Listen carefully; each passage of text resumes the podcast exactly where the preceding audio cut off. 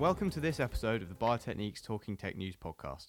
Today, as part of our spotlight feature on the microbiome, I'll be talking to two experts on different sides of the topic from the company Metabolon, Annie Evans and David Foster. Annie is the director of R&D at Metabolon. And she received her PhD in chemistry from the University of Virginia, where her research focused on LCMS, in which she is now a well-renowned expert. The metabolomics and lipidomics platforms developed under Dr. Evans have been the analytical basis for thousands of commercial studies from over 700 institutions. David Foster is the Vice President of Data and Informatics at Metabolon. He received his PhD in physics from the University of Calgary and has held a number of positions in industry, including software architect and CEO of a startup. So, starting with Annie, please can you tell us about yourself and your role at Metabolon? Yes, my name is Annie Evans, and I'm the Director of Research uh, and Development, as Tristan mentioned, at Metabolon. Uh, so my role is really to uh, improve our untargeted metabolomics methodology. So I, when I say improve, I mean things like, can I detect more compounds? Can I detect them with better precision? Uh, can I run a new sample type that we never knew that we could run before? So it's really about trying to push the technology, um, really from a you know types of instruments to we use, but also working with um, you know, I uh, informatics teams, um, David, for for example, uh, to really also move research forward in the terms of uh, of the informatics approaches that we take to this data as well. But that's what I do at Metabolon. As the leader of the software and uh, data science teams, um, just as Annie indicated, we work together with um, with all the great uh, scientists in the company um, to uh, really enable and enhance the, the things that they can do um, you know, uh, all of our uh, all of our capabilities from finding these molecules to um, to uh, figuring out their biological significance. That's all uh, sort of uh, enabled w- by some uh, informatics tools.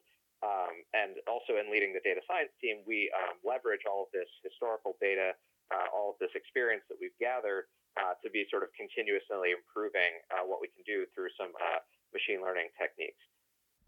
Fantastic. So, Annie, could you tell us about something you're working on at Metabolon uh, at the moment that most excites you? Yeah, you know, maybe it's because we're so excited to participate in your podcast today. One of the things that excites me most right now is microbiome research. Um, I like to use the analogy of it's, it's, it's like having found a new organ in our bodies that we didn't know existed 20 years ago, right? We have discovered that there's this functional system in our body that if it's functioning well, we are doing well. And if it's not functioning well, we can become very ill. Um, and this is, you know, when in any scientist's life do you get to discover something so profound and how its impacts are on human health. Um, and so all of the aspects of that are just absolutely in, uh, enthralling right now in terms of how limited our understanding is of what bacteria are doing in our bodies and the molecules that they're producing. And so it's just this incredibly rich area of new technology, but also new biology and understanding. It's it's incredibly exciting times. And David, how about you? What are you what are you working on at the moment that you find particularly exciting? You know, I, I would echo, echo to some extent what what Annie said, but in my own sort of domain, you know, with the microbiome being such a new area of focus, you know, finding all of the all of the relevant small molecules that, that that microbiome is putting into the host biology. That's all very interesting. But then also just the opportunity to work on some of the uh, multi-omics, synthesizing our metabolomics data stream with the metagenomics data that's that's coming out as people look at, at the uh, microbiome. That's also a, a, really rich and interesting area that uh, that we're working on. Okay, fantastic. And and what what area of the microbiome are you focusing on at the moment? What is it you're trying to find out about it?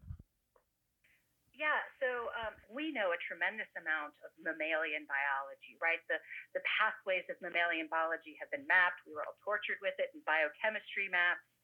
Um, you know, all of those sort of uh, chemistries are the ones that we know. We're actually surprisingly, uh, we don't know a lot about my, uh, bacterial metabolism, the types of molecules it's producing. So inevitably, when we're going in and looking at samples that are really focused on microbiome, we're finding lots of what we call unknown molecules, right? These are molecules that when you take their mass, you look at their fragmentation pattern, you search known databases which contain millions of structures, there are no hits, right? These are novel molecules that are coming out. And you can see right now that there's just starting to be publications that are coming out that are just saying, hey, look, we found this new molecule that this bacteria was producing. We didn't know that they did this. Um, and so a tremendous amount of what, what I'm working on right now is that is is diving into this data and and David and our IT team this is incredible joint collaboration between us to be able to do this because it involves so much mining of data and using machine learning techniques to do it. And I'll let David talk more about that. But to really go in and help us identify um, these molecules which aren't known to mankind.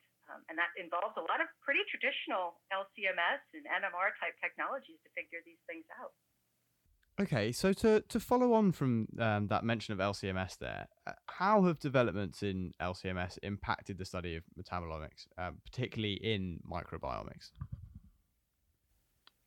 Yeah, absolutely. Uh, you know, LCMS has been really pivotal, a pivotal technology in this area. Um, you know, back when metabolomics or metabonomics, as some people called it back then, so many people were using NMR uh, to attempt to do this analysis. And one of the things that we know about NMR is that it has limited sensitivity. Um, and so you can't detect the range of molecules. So LCMS has been incredibly impactful uh, because of being able to expand the scope of detection of these metabolites, which some of them can be at quite low levels. But along the same time, we've had these incredible develop, developments of LCMS technology. You know, when we started doing metabolomics, uh, you know, almost 20 years ago now, you know, we were using uh, standard HPLC. We weren't using, uh, you know, ultra high pressure HPLC or UPLC at that point. We were using low res mass spectrometry. Now, most of the industry has uh, shifted over because of the ease of use of these systems to high res accurate mass mass spectrometry. All of these things give us incredible um, added insight into being able to detect molecules, being able to detect them more sensitively. Um, but now this richness of the data is also what's driving our ability to identify, you know, these new molecules. Um, again, it's it's it's only the be able to the ability to resolve these molecules using advanced liquid chromatography systems that allows us to tell that there's oh there's actually a different isomer of that molecule under there that we didn't know about before. Um, and so it's been really both technologies rapidly improving. Even in the even in the 20 years, we've had you know major improvements in data quality and and uh, and, and what I mean by data quality is sort of the number of compounds we can detect, the precision with which we can detect them, all of which is driving our ability to do metabolomics and, in particularly, um, understanding these all these novel molecules that are coming out of the microbiome. And uh, alongside LCMS, what what other techniques are beginning to improve these studies? Yeah, so I talked about before a little bit. Um, NMR is um, because of the novel molecules that are coming out, uh, we're having to re- go to, you know, mass spec has incredible abilities, but there are some times when, you know, you can fragment a molecule and you can tell the pieces of the molecule, but you're not 100% sure how all of those atoms finally interconnect. You can do a lot of work with synthesizing standards, but if the chemistry is difficult or actually the synthetic method to make the molecule is quite complicated, as sometimes they can be, you know, determining the structure of a molecule can be fairly difficult. So we do have to, you know, um, go back and use some fairly, you know, fundamental chemistry in the form of, you know, analytical, um, sorry, in the form of, you know, something like NMR to be able to figure out what these structures are of some of these incredibly novel molecules. You know, and I think uh, metabolomics and LCMS is an incredibly important part of, of uh, microbiome research, but I see so much of the technology of improving it being related to, you know, sort of David's work um, how can we use the data that we're determining to understand the chemistry, to understand what we're detecting? So I see a lot of the advancements coming from the you know software and data mining side of this. So, David, do you have anything to add on that, um, the software side of things? Uh, yeah, for sure. Uh, so I think that um, you know, in addition to obviously all the work that we're doing together to find new molecules, I think just in terms of what we're observing to biological significance, there's a huge amount to be done.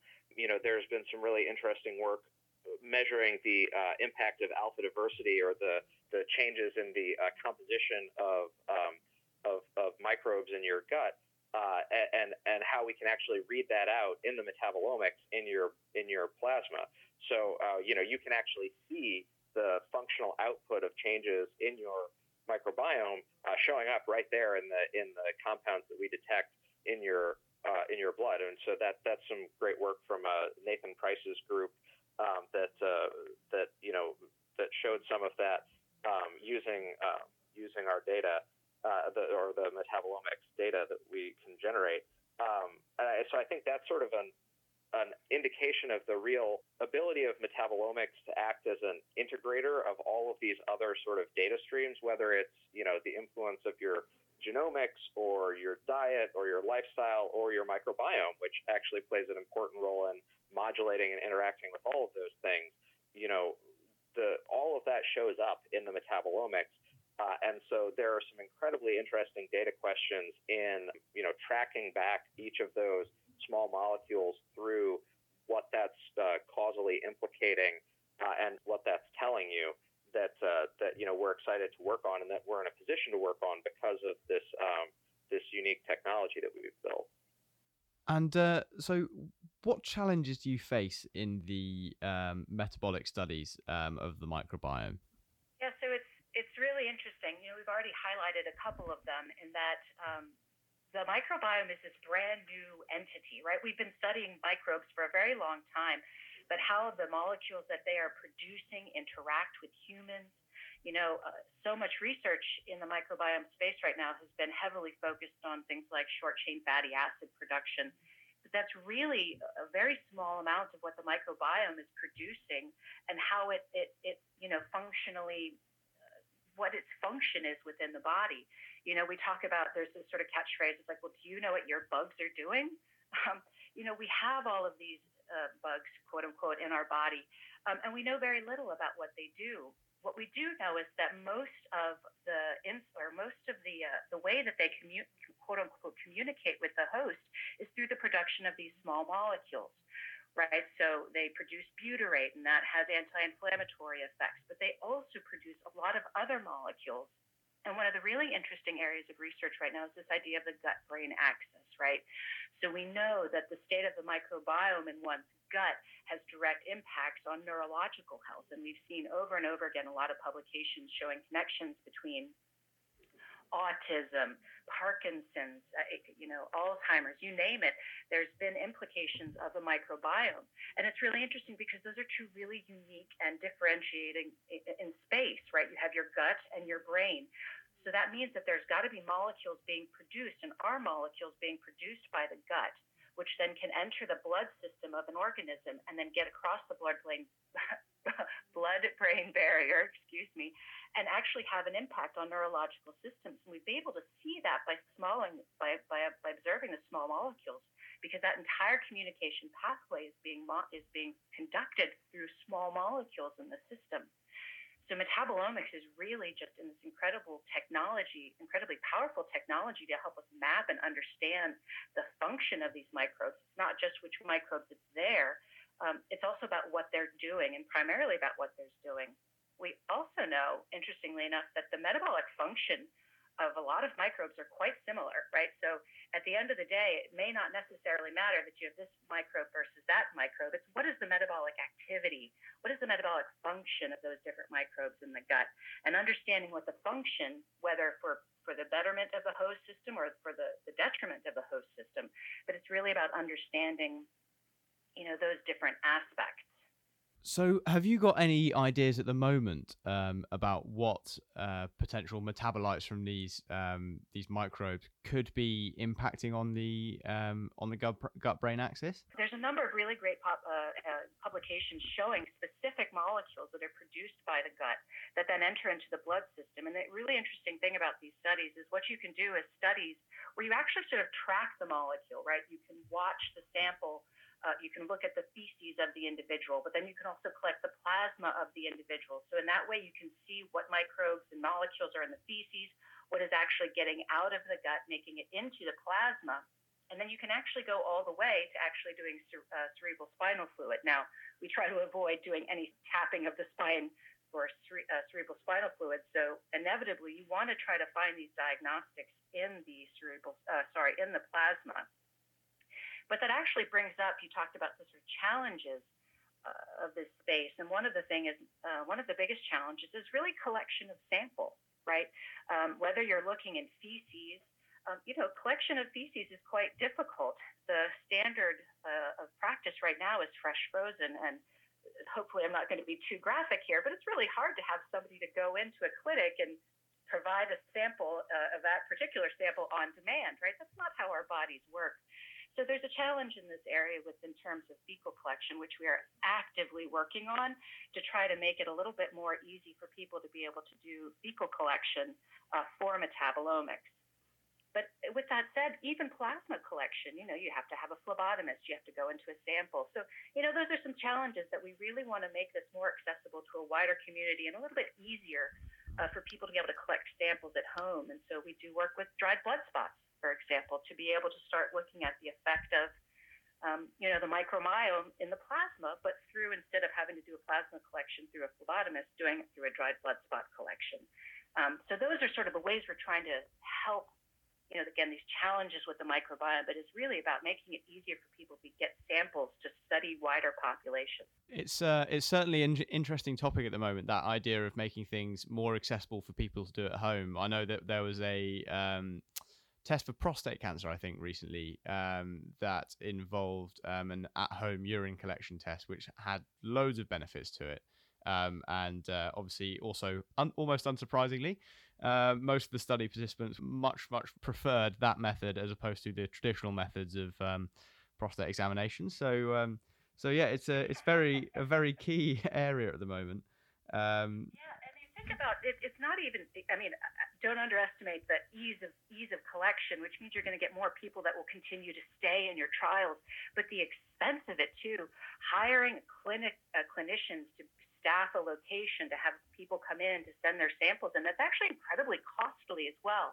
So one of the you know big issues with anything is you have to validate your findings. You have to test in larger populations, and particularly within the pharmaceutical industry, that becomes extraordinarily expensive. So anything you can do to aid any research that allows you know uh, lower collection costs will save you know, again, money is not necessarily the be all and end all driver, but things that you can do to reduce the cost will allow us to have better, more powered studies in the long run. So at home, you know, really doing more and more at home collection has, I mean, benefits across the board, not even just for the person who's being asked to produce the sample.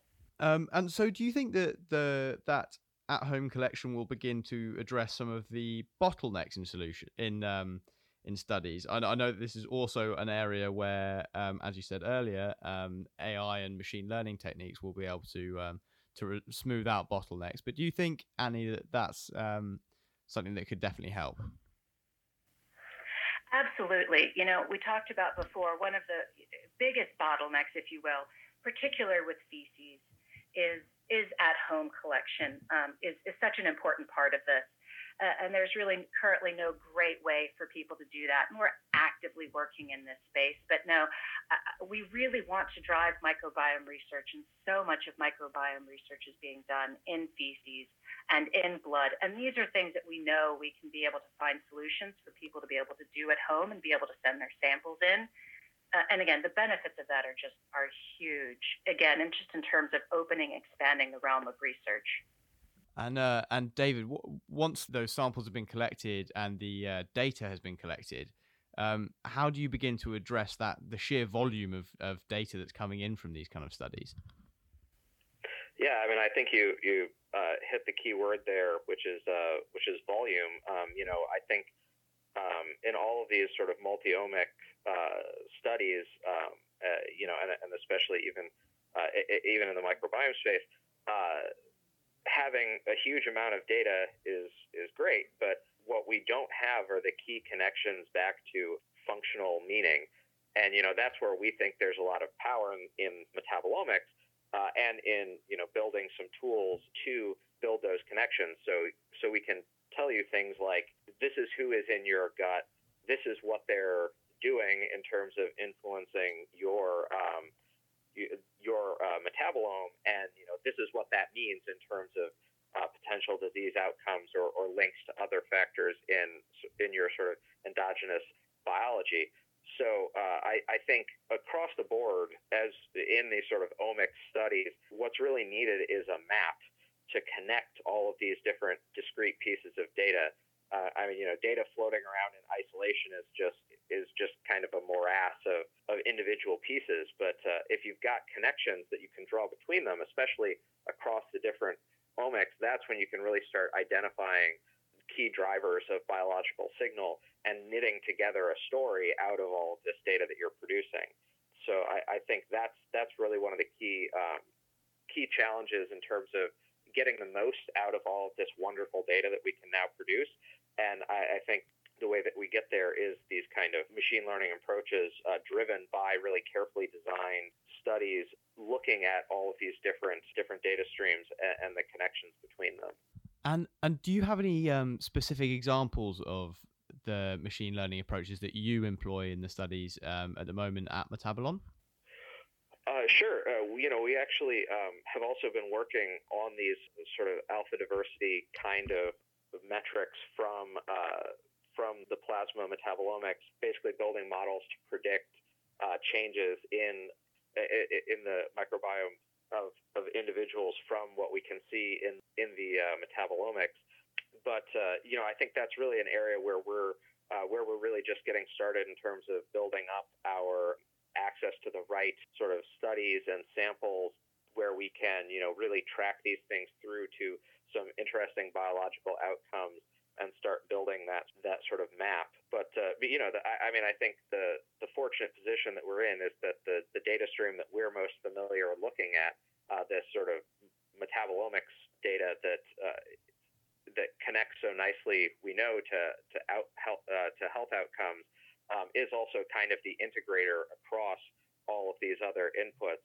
You know, because it, it's really the place where everything everything ends up having an impact from your, you know, from the microbiome to your to your genes to, to everything else.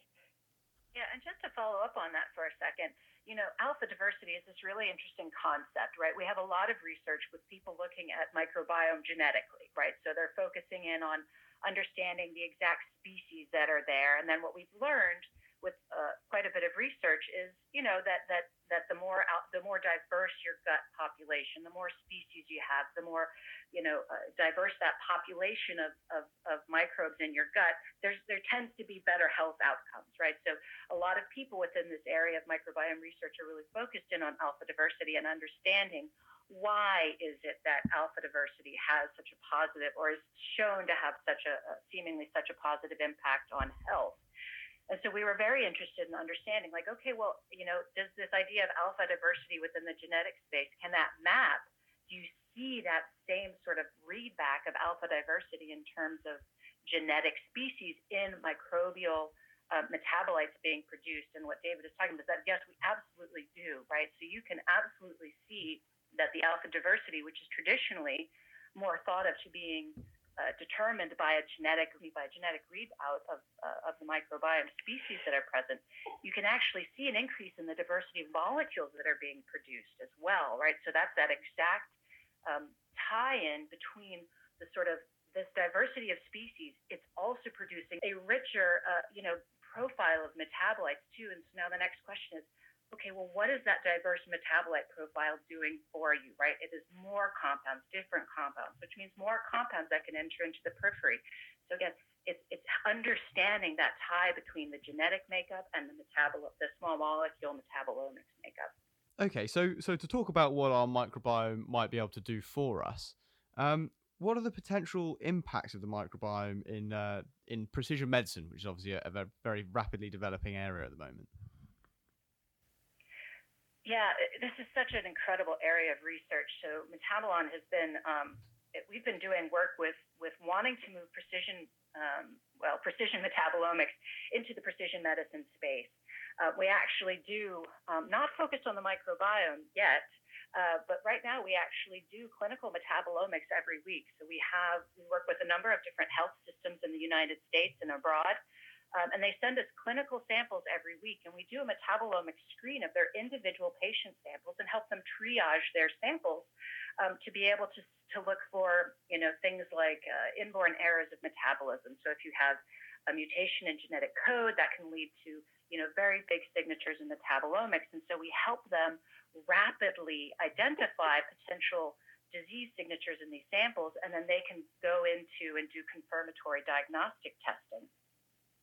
So we use metabolomics as this sort of high level screen of a lot of potential metabolic signatures, right? Because it is such a rich data stream. Not, as, not only does it tell you, um, you know, about, uh, you know, your genetic code, it tells you about your lifestyle factors. So precision medicine um, is a really incredible application. And when I think about, you know, the future of metabolomics, I want every person in the United States to have their, uh, you know, untargeted metabolomics done on their system because the amount that we will be able to learn about human health is, is going to be unprecedented. And I say that without batting an eyelash.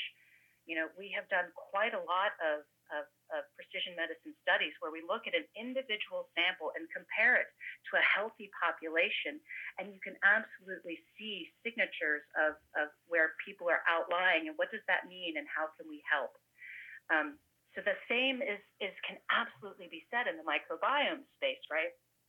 Now, particularly as we, we overcome these challenges within the microbiome space of sampling, which we already talked about, um, but even even if you think about traditional plasma samples with microbiome research and precision medicine, you will be able to see if somebody has, for example, metabolites that we know to be associated with chronic fatigue syndrome, right? Or molecules that we know to be um, consistent with low alpha diversity scores, um, and so that rapidly becomes an area of potential treatment that a doctor could potentially use, right? And I highlight the doctor part here because um, it's incredibly important that any of this work that we do, we do with the medical community, right? And we really want to work closely with the medical community because metabolomics is so powerful.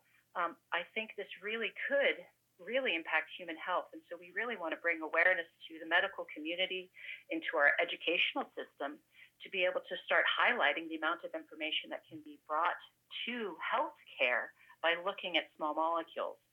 And this isn't so radical, right? I mean, every time you go and get your blood tested with your doctor, you get your glucose tested, you get your cholesterol tested, right? We test these small molecules because they inform on on important diseases, you know, diabetes and heart, you know, uh, cardiovascular uh, health. So just imagine now expanding out from those 10 to 15 molecules to thousands of molecules in plasma. Um, this is really has impact in, in being able to help um, to help how we treat um, ourselves and how our doctors treat us. So again, I, am really excited to think about microbiome moving uh, into precision medicine because just like any disease, there are going to be signatures of disease, and if you can help the medical community know what those signatures are, you can help treat them. Sorry, that was a long answer to your question, but yeah. no, it was a long answer, but it was a good one. It was uh, fascinating. Um, David, have you got anything to add to that? Yeah, no, I mean, I think just to drill specifically in on the microbiome, um, you know, there's a tremendous amount of evidence that, uh, you know, dysbiosis of the gut, which, I mean, as we've talked about a lot today, we think um, shows up very clearly in, in your metabolome. Um, that that influences all sorts of diseases like inflammatory bowel disease, but even outside of um, you know sort of uh, your uh, intestinal system, there are links to asthma, cardiovascular disease, metabolic disorders, uh, more generally things like type 2 diabetes and liver disease. Um, and you know even neurological diseases. Um, there are some really interesting case studies with respect to you know, epilepsy, um, you know, which you can see reflect, refractory epilepsy being treated by ketogenic diets. Like, I mean, you know, that is um, that's being driven, we think, by changes in, um, in, in the metabolite profile that you are ending up with. Um, things like ALS, Alzheimer's, uh, but I mean, also just beyond like identifying or understanding the impact on specific disease states, it also has a huge impact on treatment. Um, you know, uh, there's a lot of interest in uh, the metabolome and uh, a, a, as a readout for the gut microbiome uh, in helping distinguish responders versus non-responders to a lot of uh, a lot of new therapies. So, um, you know, the microbiome um, is really central to a lot of diseases, um, and the uh, metabolome can be a great way to to understand how that impact is occurring. Fascinating. Um, I think it, certainly ketogenic diets are a really interesting topic at the moment. I saw something recently about them um, impacting uh, the decline of cognitive or cognitive decline, um, potentially slowing it. So uh, it's it's really interesting to see the link between um, the microbiome, the metabolomics of that microbiome, things that you eat, and then how that can then later affect you and uh, and your brain, which um, is not necessarily something that you could make a, an instant connection between. Um, so I think that's all we've got time for, unfortunately, uh, today on the Talking Techniques news episode um, on the microbiome. Um, thank you so much for joining us, Annie and David. It was really fascinating to speak to you. Have you got any last words you'd like to add? Yeah, no. I, I, again, I appreciate you bringing awareness to you know the community about microbiome research. It is incredibly exciting, and it is just a thrilling area of research to be in right now. And I appreciate you, you know, bringing this to your readers, your readers, to your listeners. Hmm. Fantastic. Well, thank you very much once again. If you would like to hear more of our podcasts, you can find them in the podcast section of our website. Join us ne- next month for the next edition of the Biotechniques Talking Tech News podcast, and uh, I'll see you later. Goodbye.